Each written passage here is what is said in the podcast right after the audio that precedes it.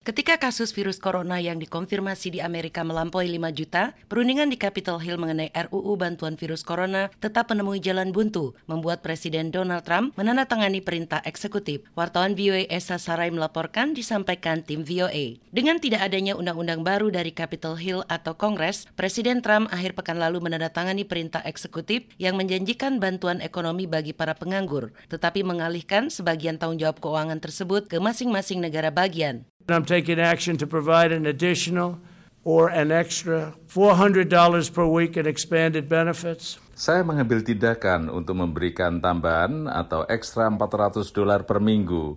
Bantuan yang diperluas menjadi 400 dolar. Jadi itu murah hati.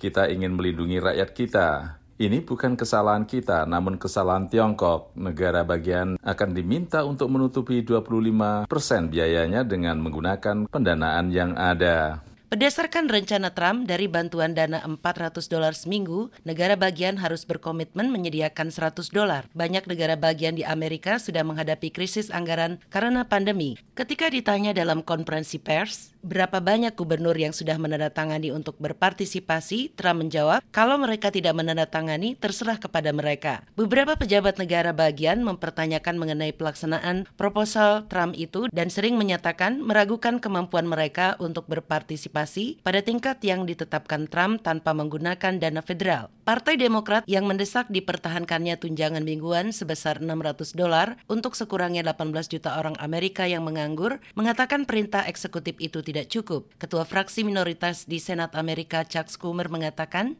Unfortunately, the president's executive orders described in one word could be paltry, in three words, unworkable, weak, and far too narrow. Sayangnya, perintah eksekutif presiden bisa digambarkan dengan satu kata, kecil. Sedangkan dalam tiga kata tidak bisa dijalankan, lemah, dan terlalu sempit. Perintah eksekutif itu juga mencakup penangguhan pajak pendapatan tetapi tidak melindungi orang Amerika dari resiko penggusuran. Tetapi pemerintahan Trump mengatakan tindakan cepatnya diperlukan karena kebuntuan di Kongres. Beberapa pengecam mempertanyakan legalitas perintah eksekutif Trump dan mengharapkan gugatan hukum terhadap kewenangannya. Berdasarkan hukum Amerika, Kongres harus menyetujui undang-undang anggaran. Menteri Keuangan Stephen Mnuchin mengatakan kepada Fox News Sunday bahwa tindakan Trump telah disetujui oleh penasihat hukumnya.